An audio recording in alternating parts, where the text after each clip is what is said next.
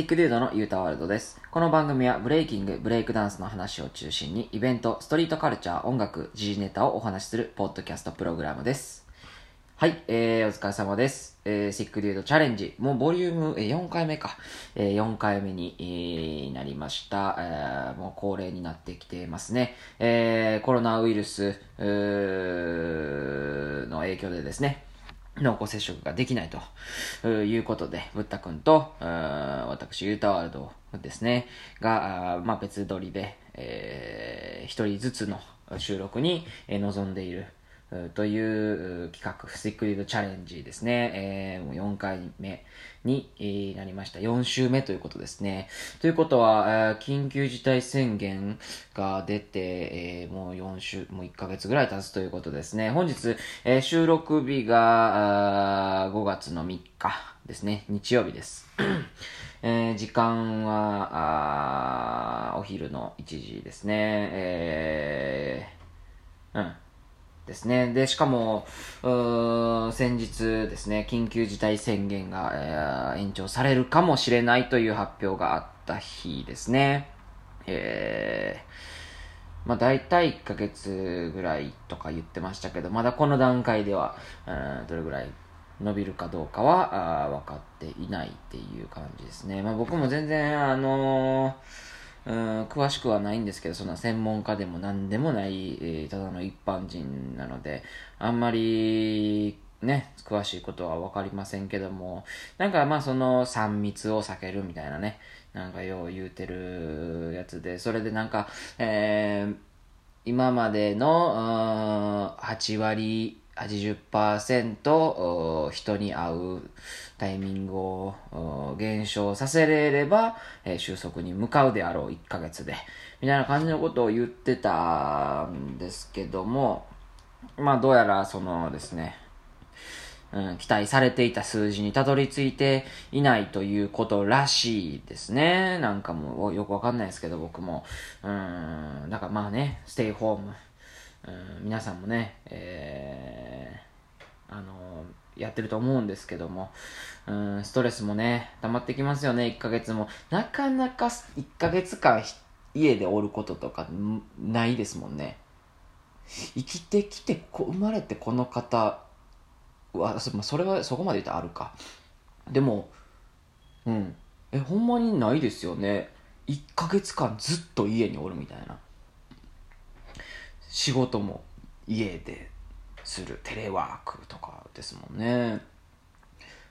ほんまによう考えたらめちゃくちゃ貴重な機会ちゃいます？なんかこのね、人生において1ヶ月で、しかもまあまだ伸びるみたいなことを言うてますから、2ヶ月間ずっと家におるみたいなね、こんなん、まあ今後あるんですかね。あるんかもしれないですけど、今までは多分なかったですよね。なんか人類の歴史上って言ったらちょっと壮大すぎるけど、まあでも特殊な、まあほんまに異例の事態ですよね。僕もね、まあ言うてストレス溜まってるんですかね。まあもともと僕はインドアなんで、そんなにね、なんか外行きたいとか別に思わないですけど、やっぱりまあストレスは、たまるんでしょうね。まあその言うたら、ね、なんか失業やったりとかしてる方とかおるやろうしで、まあ変わってない方は変わってないんでしょうけど、逆になんかその、ね、コロナで、そういう、今まではそんなに忙しくなかったのが逆にめっちゃ忙しくなって、今ね、なんかそういう配達系とかね、すごい忙しい、もう休む暇もないぐらい忙しいとかっていう人もおるやろうしで、まあ、仕事なくなったって人はお金もなくなりますから、まあね、なんか精神的に、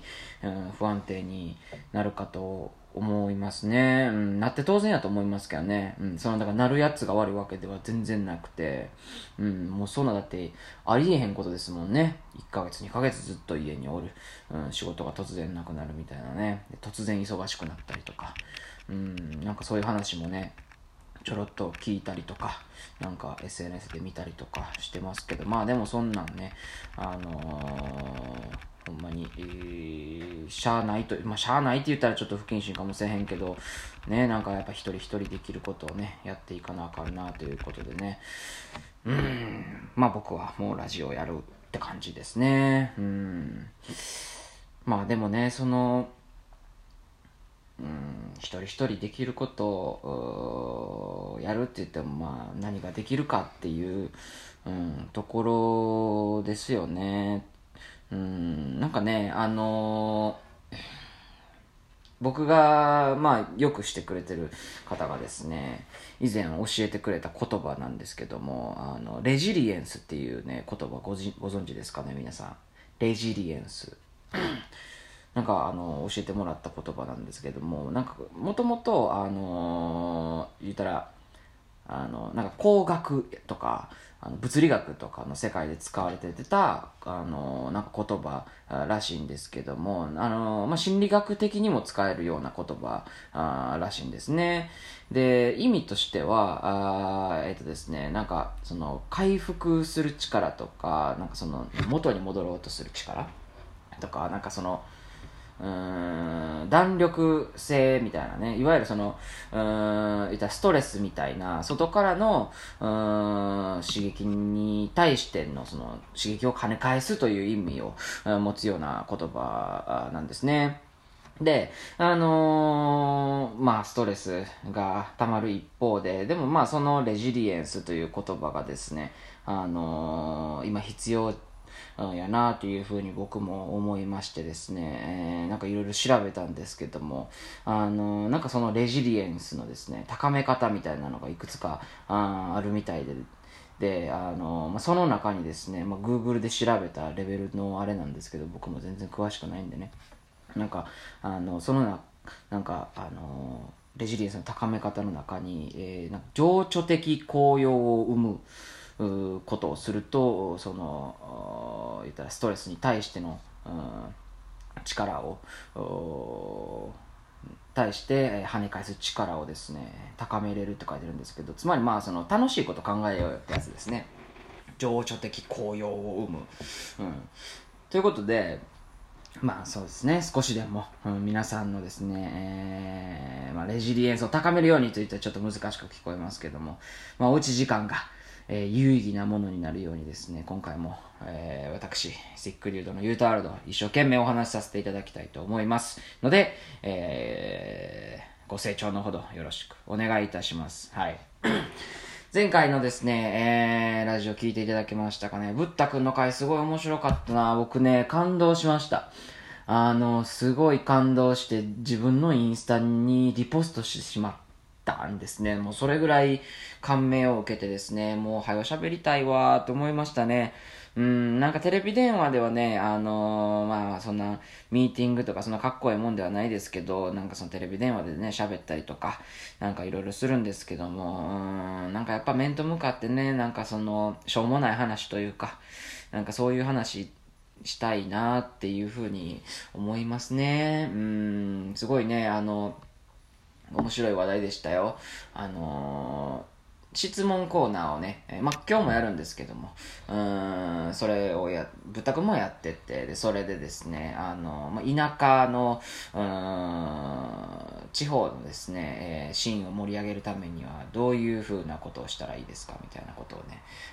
質問できて、それに対して、ブッタ君は圧倒的に痛いやつ一人っていうふうに答えたんですね。で、そこで、言ってたのが、まあ、そのね、スティックリュードもよう考えたらすごい痛いやつやと、ラジオなんか今でこそ普通やけども最初言うやつなんか痛いやろみたいなことをですね言ってて、ああそうやったなーとか、なんかちょっとエモい感じにお得意のユータールドお得意のエモい感じになりましてですね、すごい良かったな。聞いてない人ぜひ聞いてください。すごいね、いい回でしたね。はい、まあ僕も負けてられへんなとか思うんですけど、まあでもね、ブッタ君と競ってもしゃあないということでね、今回も、お便り紹介コーナー、やっていきたいと思います。ですね、前回、僕のアカウントで、募集した質問は全部消化してたんですけども、シックデュードのですね、アカウントの方でもちょっと募集かけてたんで、そっちの質問にお答えしていきたいと思います。いくつかあります。一つ目。ありがとうございます。世界中のダンサーがハマるような楽器があるとすれば、どんな楽器かという質問ですね。これね、楽器、ダンサーって楽器やってる人多いんですかね、そもそも。あんまおらんような気もするんですけど、もうやってる人はもちろんおるけど、だから、ハマるような楽器があるとすればどんな楽器かっていうことですかね。この方はですね、僕はすごい仲良く、させてもらってる、もともと大阪に住んではったんですけど、今東京で、某音楽、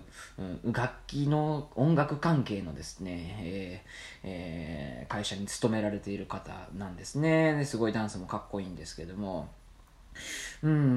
ダンサーがハマるような楽器、どんな楽器ですかね。なんかあれですよ、なんかもうダンサー楽器って言われたら、俺もう一発目にア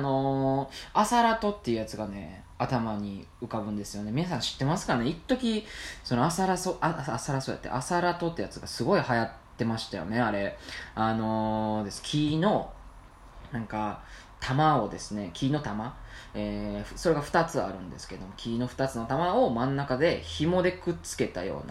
なやつで、その木の玉の中にはなんか何が入ってるんですかね、なんかビーズかなんか入ってるんですよ。だから振ったらなんかシャカシャカシャカシャカ言うやつね。それで木の玉と木の玉をぶつけても音鳴るし、シャカシャカ言わしても音鳴る、リズムを取れるような、なんか簡単な楽器みたいなのがですね、一時流行ってたんですけど、ああいうのは多分ね、流行ってたんで、ハマってたんでしょうね。なんかも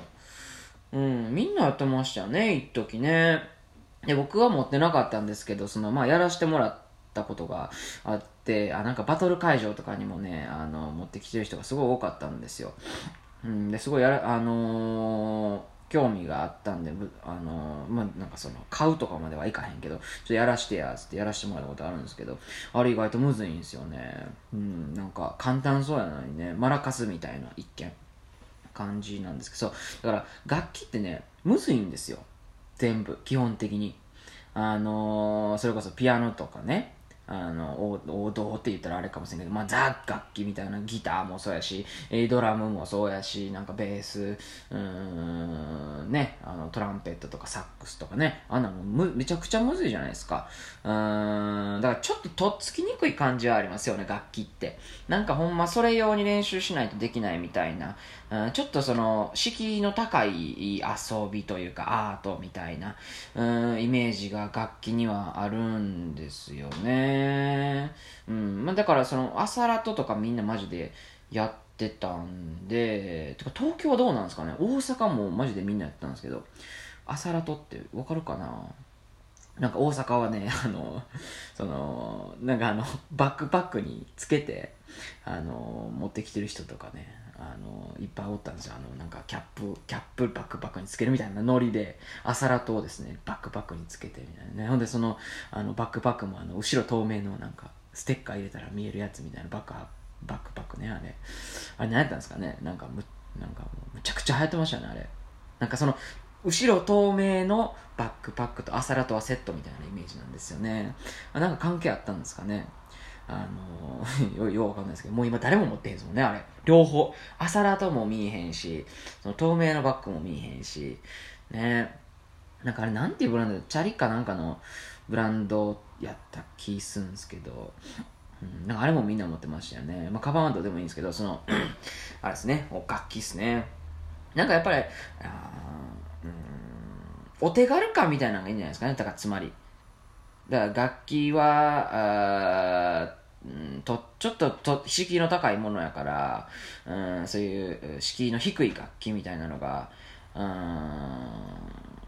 いいんじゃないですかね。アサラトとかそれこそ穴持ち運びできるじゃないですか。バカバカにつけれるレベルのもほんまちっちゃいやつなんで、だからハマるっていうことはね、言ったら流行りっていう言葉と似たようなことがあると思うんで、なんかうん、そうやな、流行りやな。だからどうやったら流行るかってことですよね。なんかそのあれですね、だから例えばアサラトとかやったら、その楽器をやってたらちょっと生きれるみたいな。なんかその、いや俺最先端やからみたいな、それちょっと生きれるみたいな要素とかもあるんじゃないですかね。なんかまあでも、うん、楽器はでも基本生きれるか。まあだからお手軽さですかね。なんかその、アクセサリーとまではいかんけども、なんかそれぐらいのお手軽さ。でそういう要素がある楽器はハマるし流行るんじゃないですかね。そうですね。あ、いやそれで言うとあれかもしれないですね。だからSP とか今めっちゃ流行ってるじゃないですか。SP とかはだからあんなもまあ言うてちっちゃい持ち運びできるし。ちょっとお手軽さあるじゃないですか。あんなすぐにサンプリングできてとか、でしかもあれ持ってるやつの8割生きるために絶対持ってるんで、だから SP は現代版アサラとかもしれないですね。今思えば、現代版アサラと結構 b ボーイでもビート作ってる人は SP 使ってる人が多いんじゃないですかね。 MPC とまでとなるとちょっと値段も上がってくるしとか、なんか本気感あるけど、 SP はあれはもうなんかね、遊びでできおもちゃじゃないですか。なんかね、そうですね。まあなんかそんな感じ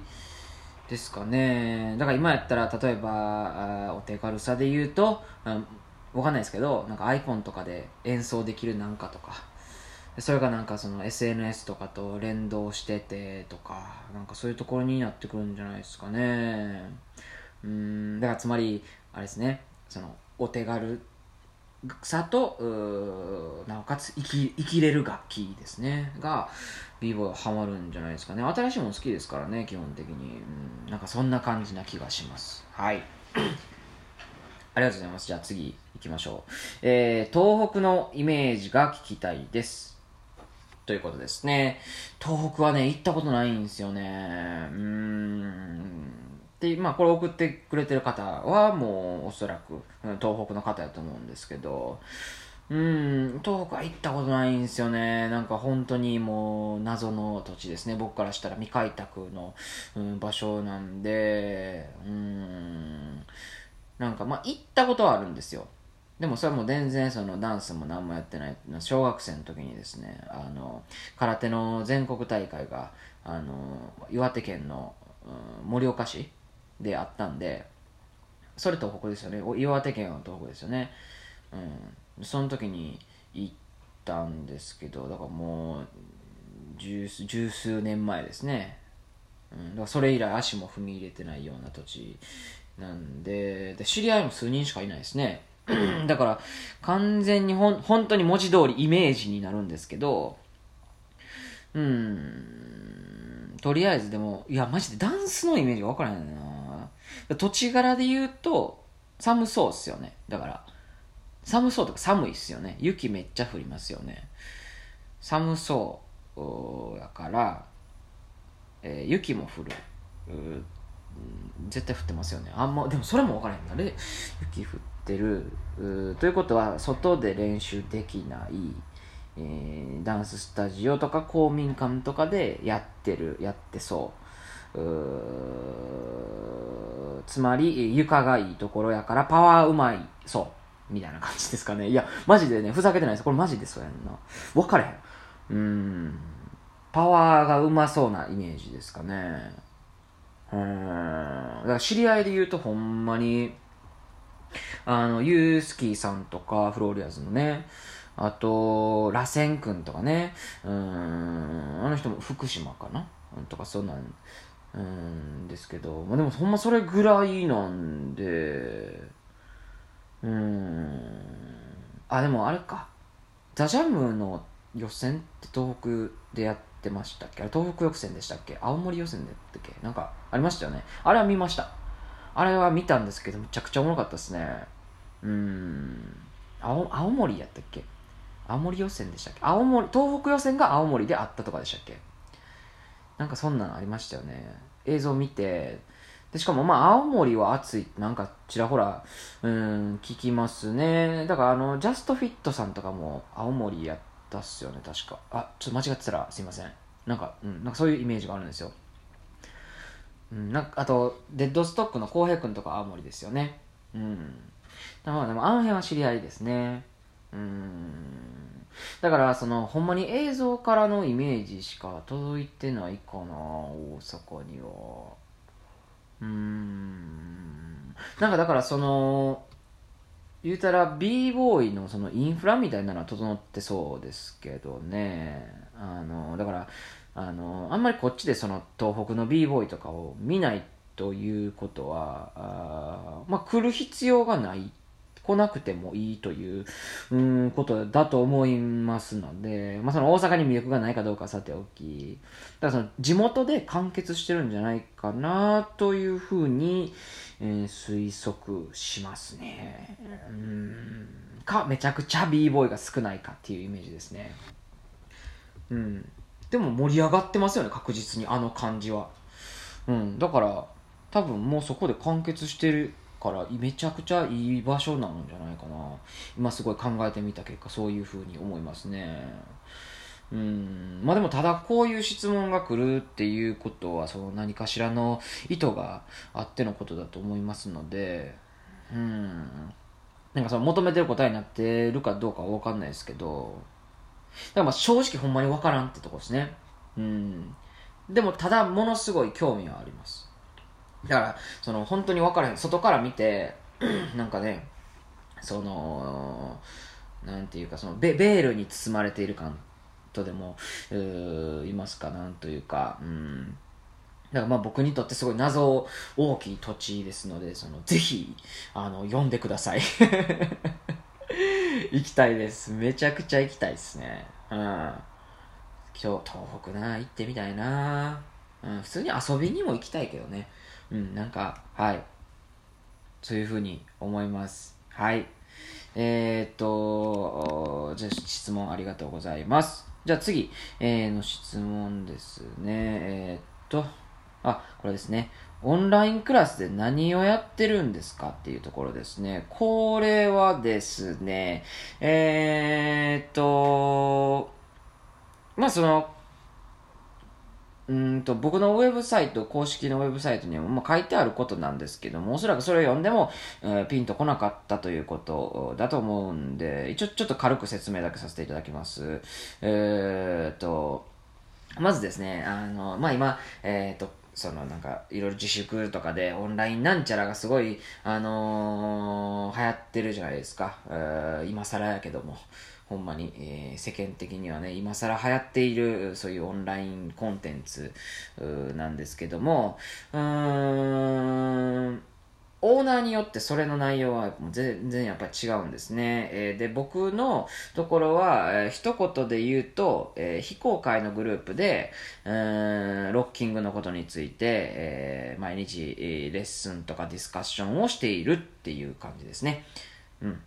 まあ、僕のところはロッキンに特化したところなんですけども、ロッキングですね、ロックダンスとかいろいろ言いますけども、そういうところを毎日何かしらのディスカッションをしているというやつですね。内容としてはだからその、まあ、週に2回の、レッスンで、まあ、普通に動きのレッスンですよね。で、あとの5日間レッスンの日以外は、僕の記事やったりとか、ダンスに関してのヒストリーやったりとか、カルチャーとかもそうですけど、なんかまあ普通にマインドの話やったりとか、あとは、まあ、ロッキンってその勝ち負けとか分かりづらいんで、まあ、僕目線の解説動画だったりですね、あとはまあその音楽のですねプレイリストですね作ったりしてますね。めちゃくちゃディグってるやつを放出してますね。で、あと、まあ、これは今から走らすやつなんですけども、今みんなで準備をしている段階のショーケースをですね、作ったりしていますね。だから毎日何かしらの企画が動いてる感じですね。だから、その、ね、毎日できるのも僕がむちゃくちゃ楽しんでるっていうのと、でメンバーも全員が全員そのやっぱりその答えてくれるんでね、ロッキン好きなんで、だからそのメンバーは今全国区に行ってて、中学生から30代の年齢層で、半分ぐらいがロッキンの初心者で、半分ぐらいが経験者とか、そういう感じですね。でメンバー同士でもそのね、やり取りができる、その僕一方通行じゃなくてメンバー同士もやり取りができるようなシステムにもなってるんで、言うたらそのレッスン日以外でもですね、メンバー同士オンラインで練習とかもできるようにしてるんですね。だからまあ、言うたらまあほんまにそのロッキンのこと知りたかったりとかうまくなりたかったらここに来れば間違いないという場所ですね。そういう場所です。はい、もう一番頑張ってると思う自分で言っちゃう感じね自分で頑張ってるとか言っちゃうぐらい頑張ってると思う頑張ってます、みんなね、みんな頑張ってます。はい、まあそういう場所なんで、興味がある方はぜひご連絡ください。もういつでも新規のメンバー募集しております。はい、よろしくお願いしますで、そうですね、最後、前回できなかったおすすめの YouTube のコーナーですね。これはですね、本当に前々回から、僕の思いつきで、もうノリで始めたコーナーですね。もう僕は YouTube 芸人ですから、毎日ですね、何かしらの YouTube を見てるんですけども、まあ基本的にお笑いですね。もうお笑いの番組はもういつも見てるな。なんかしかも芸人さんのですね YouTube アカウントみたいなのがすごい増えてて、最近もう完全にも俺得状態で、ダイアンさんのね、ラジオもやってるけども YouTube アカウントできたりとか、あとはサバンナのね、しげおチャンネルがねできたりとか、この間も今田耕司のねチャンネルができたりとかで、何を言うても小籔フットジュニアの4人の YouTube アカウントとかね、めちゃくちゃおもろいですね。すごい楽しんでるんですけども、まあなんかたまにそういうちょっと哲学的なですね映像とかも見るんですね。でそういう映像のですね紹介なんですけどもあれですね、情熱大陸ですわ。もう大好きなんですよ、情熱大陸。でこれね、2001年の情熱大陸なんですよね。すごい昔、19年前、誰か久石譲でございます。もう僕はもう何回も言ってますよね、久石譲やばいと。マジでやばいんですよ。なんかね、久石譲のね、しかもね、俺もう名前がねマジでやばくて、久石譲って皆さん漢字わかりますかね。久しぶりの久に石にね、譲って譲渡の譲なんですけども、これ音読みかしたら、これクイシジョーってなるじゃないですか。これ久石譲ってクインシー・ジョーンズってね、レジェンドジャズアーティストいるじゃないですか、をすごいリスペクトしてて、クインシー・ジョーンズから取ってクイシジョー、久石譲なんですよ。もうネーミングセンスやばないですか。まあこれ本名じゃないんですよ。だからもうなんかもうなんかいちいちかっこいい久石譲ね。もう70超えてますからね、おじいちゃんですけど、すごいんですよ。まあ19年前の情熱大陸ですね。まあもうこの映像はですね定期的に見るんですよ、僕は。なんかね、ようおるじゃないですか、その一回見た映像とか一回見た映画とかもう何回も見えへんみたいな。僕はまた逆のパターンでですね、もう好きな映画何回でも見れるんですね。何回でも見る。映像、映画、ドラマもそうですけど、ドラマはあんま見えへんか、なんかまあそういう、なんかそういうの何回でも見れるんですよ、僕は。うん、だからこの映像も定期的に見る、動画なんですけども、まあ、被災市場情熱大陸で調べたら出てくるんですけどね、なんかですね、この、ね、映像の中で発言してるフレーズがですね、もういっぱいあってですね、もうなんかすべてがですね、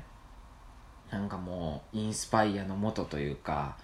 なんかマジでどんな人生歩んできたらそんなんなんのみたいな感じのやつなんで、ちょっと紹介をですねしていきたいと思います。はいまあ、これがその一つ目のフレーズなんですけども、音楽は苦しいもの、楽しいものではない、苦行のようなものであるから、音楽で救われることなんてないっていうやつなんですよね。これどういう意味か分かります？音楽は苦しいもの、楽しいものではない、苦行のようなものであるから、音楽で救われることなんてないってことなんですよね。でも僕らからしたら音楽に救われまくってるじゃないですか。音楽で踊るのすごい楽しくて、音楽がない世界なんて、まあ、僕は考えられないんですよね。音楽に救われてしかない。でも音楽を作ってる側からしたらもう苦しいものでしかないわけですよ。彼は音楽に救われることなんてないって言ってるんですよ。これね、なんかめちゃくちゃ深いなと思ってて、被災市場ってまあ、30歳ぐらいまでは、まあ、この映像によるとですよ、30歳ぐらいまでは言うたらその、まあ、何回もこのラジオでも言ってますけど、音楽って音楽理論みたいなのがですねあるらしくてですね、音大とかで習うようなやつですかね、僕はあんま知らないんですけど、だからその音楽理論を、まあ、突き詰めてですね、いわゆる前衛的な作品、新しいものですね、いろんなことに挑戦して前衛的な作品を作ってたらしいんですね。まあ、そのいわゆるドープな方ですよね。その下に掘り下げる方。B-boy でもおりますよね。なんかその、ね、普遍的な踊りをするのか、その前衛的な踊りをするのかみたいな。で、まあ、ドープと言われる方は、まあ、前衛的なやつら、みたいなのって全然あると思うんですよ。まあ、で、30歳までは被災市場はもう完全にそのドープな方やったんですけども、例えば、楽譜をって、音楽の楽譜あるでしょ、ピアノとか何でもそうですけど、あれって普通横読みじゃないですか。左から右にシャーっておたまじゃくしみたいなのがガー並んでるみたいな、あれをですね、被災市場なんか円形の楽譜とか作ってたりしてたらしいんですね。でその輪が広がるように読むらしいんですよ。もう僕ももうマジでわけわからんじゃないですか。それはもう専門家とかから見たら分かってるんやろうけど、まあ、なんかでもよう分からんけど多分すごいんやろうなっていう、思うじゃないですか。前衛的っていうのはそういうことなんやみたいな、音楽でいう、とかもまあそこで知ったんですけども、ただまあそのあるきっかけでですね、その30歳以降は、まあもうそういう前衛的な作品を作るのをやめて、もうほんまにいろんな人に、多くの人に聴いてもらうための音楽家になろうっていう風になったんですね。その被災市場が言ってたのは街の音楽家になろうっていう風に舵を切ったらしいんですよ。だからまあそのよりいろんな人に聴いてもらう音楽をしようと。だからその言ったらその円形の楽譜のとかなんかそんなんね、子供からおじいちゃんまで聞くかって言ったら多分そんなんじゃないと思うんですよね。でまああるきっかけで、いろんな人に聞いてもらう方にシフトチェンジしたと。もっと分かりやすいじゃないけど、普遍的な、より多くの人に聞いてもらう音楽をしようっていう風になったらしいんですね。で、まあ今のスタイル、まあ言った映画、音楽で巨匠ですよね。今のスタイルに行き着いてるんですけども、とはいえ、まあ僕らの住んでるヒップホップ業界ですよね。音楽業界に、むちゃくちゃ影響を与えてますよね。もういろんなビッグネームがサンプリングしてるし、だからそのなんていうんやろうな、こう被災市場みたいな、もうザ・アーティストのマインドはですね、だからただ楽しいからで作品を作ってるはずがないんですよね、やっぱり。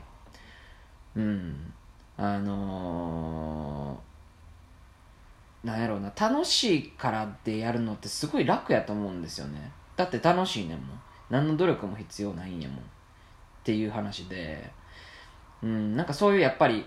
彼はむちゃくちゃ苦しいと、音楽をなりわいとするのってすごいむちゃくちゃ苦しいと思うんですよね。で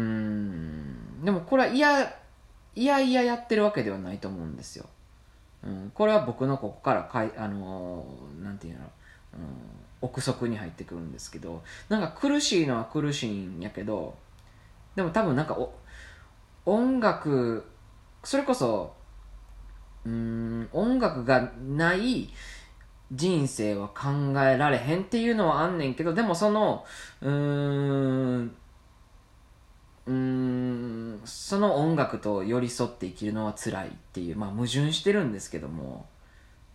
じゃないとやらないし、でもなんかすごい難しいところで、これって僕らの業界も一緒やと思うんですよね。なんか例えば僕やったらそのブレイキンの業界で、なんかその お金をいただくみたいなのって前まで僕は結構抵抗あったんですよ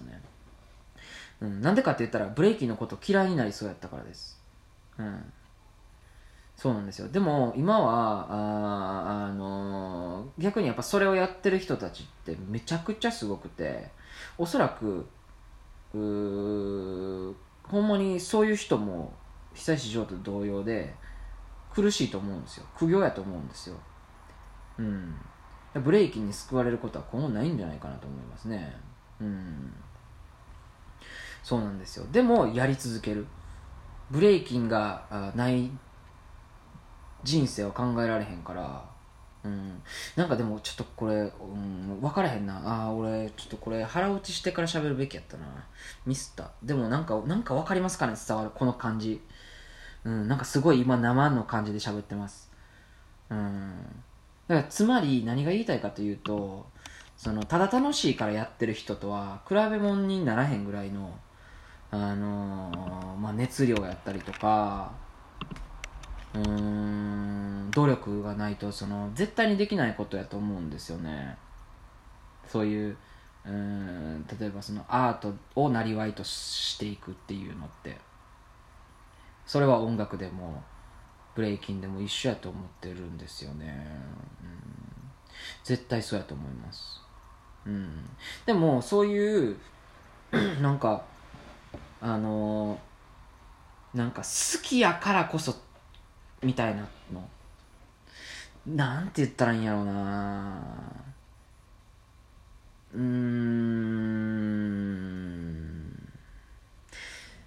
なんかそのね、まあでも実際みんながみんなここまで思ってないと思いますけどね。そのブレイキンをなりわいとしてる人らみんながみんななんかこういうことを考えてるとは思ってないけど、ダッサいやつもいっぱいおるしね。だからなんで久石譲がやばいかは、そのだからマスにも受け入れられつつかっこいい、そのドープなんよっていうところなんですよね。っていうのがあるからやばいんですよ。だからそのまあ、ダッサいやつもいっぱいおるって言いましたけど、だからそのプライドを捨てたらなんぼでもいけるじゃないですか。プライドを捨てて、例えばなんか紹介したくもない商品の紹介したりとか、なんかダッサい服のブランドの頼まれた金積まれるからモデルするとか、プライド捨てたらなんぼでもそういうのっていけると思うんですけど、でもそれはアーティストとして価値を下げる行為なので何もやばくはないんですよね。なんかちょっと話飛んでるかな。なんかそうだからつまりって何回も言ってんな。そうだから、でもね、なんかその音楽は苦しいもの、楽しいものではない、苦行のようなものであるから音楽で救われることなんてないの、この一行のフレーズに僕はむちゃくちゃ考えさせられてるわけですよ、とりあえず。でも今なんか喋ってて、俺多分俺の中で答え出てると思ったんだけど、答え出てないっぽいですね。でもなんかそのね、分からん自分で喋っといて分からへんのでいいから、こうやっぱブッタ君おったらな助けてくれんねんけどななんかでもちょっとみんなも考えてほしいですね。なんかこれなんかでも伝わるかな、この感じ。あ、ちょっと悔しいな。まあいいや。まあでもそんな感じのことをですね、僕は食らってるわけですね。すごい影響を受けてますね。あともう一つ食らったフレーズがあって、もうそっちを紹介して終わろうかな。はい。もう一つがですね、音楽家だったら音楽で呼吸しなきゃいけないっていうのをさらって言ったんですよね。そのなんか、名言きます、ドンとかじゃなくて、もうさらっと音楽家だったら音楽で呼吸しなきゃいけないみたいな。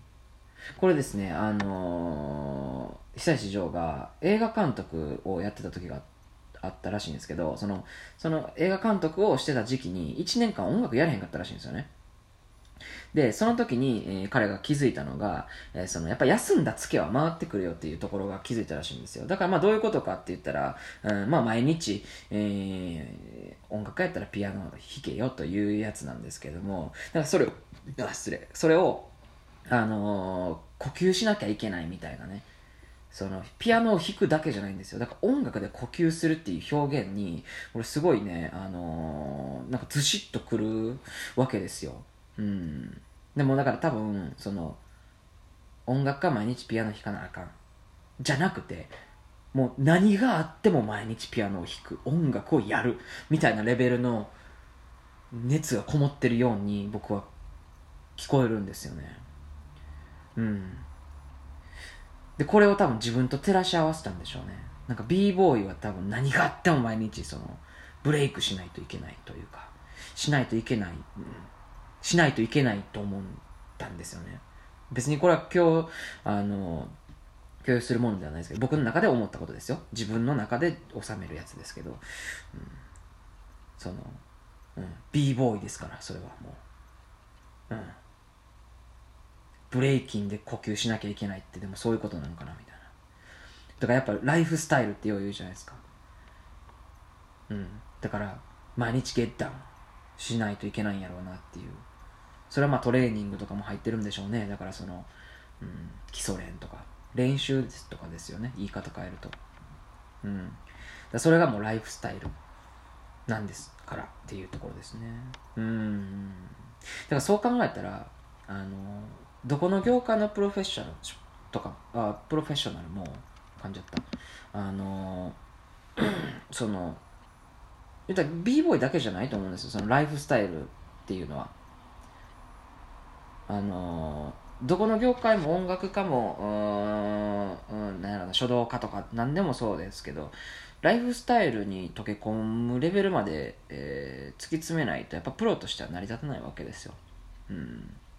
だからヒップホップだけが特別じゃないんですね。ブレイキングはそのライフスタイルだ、カルチャーだとかね、なんかよう言いますけど、どこの業界も絶対そうなんですよ。音楽もライフスタイルなんですよ。カルチャーなんですよ。音楽家も書道家もね、絶対そうなんですよ。何があっても筆を持つ、ライフスタイル、もうそれがライフスタイルに溶け込んでる、どこの業界もライフスタイルであってカルチャー、ヒップホップだけじゃない、どこの業界もそうなんから生きるなって思いますね。まあ、生きてないけどな、別に、なあとか言ってって感じですね。はい。いや、なんか、そやな、なんか今回ちょっとすごい生の感じが出たな。基本僕は自分の中で考えまとまってから喋るんですけども、まとまってるつもりが全然まとまってなかったな。まあだからそれぐらい、結構俺はもうなんか定期的に見てる動画なんですけど、なんかそれでもまだやっぱり自分の中で腹落ちできてないレベルのことを言ってるんやなって。情熱大陸、番組やな、マジで。マジで番組やな。素晴らしい。これをテレビという無料の媒体で配信してるってすごいですよね、ほんまに。マジで。ねえ、プロフェッショナル、仕事の流儀とかね、大好きですからね、僕は。達人たちとかね、スイッチですね。すごいな。まあそんな感じです、今日は。はい。まあなんか最初にも言ってましたけどね、なんかいろいろ、まあみんな辛いと思いますけど、まあなんかね、インプットできる、せっかくね、こんな2ヶ月、まあ暇な人は暇、忙しい人は忙しいでしょうけど、なんか時間がある方はね、なんかぜひインプットをしてですね、言ったら自粛明けの、バネですね、レジリエンス、バッチリ使ってですね、もう跳ねまくってほしいですね、皆さん。はい、僕も頑張ります。では、本日は以上です。ありがとうございました。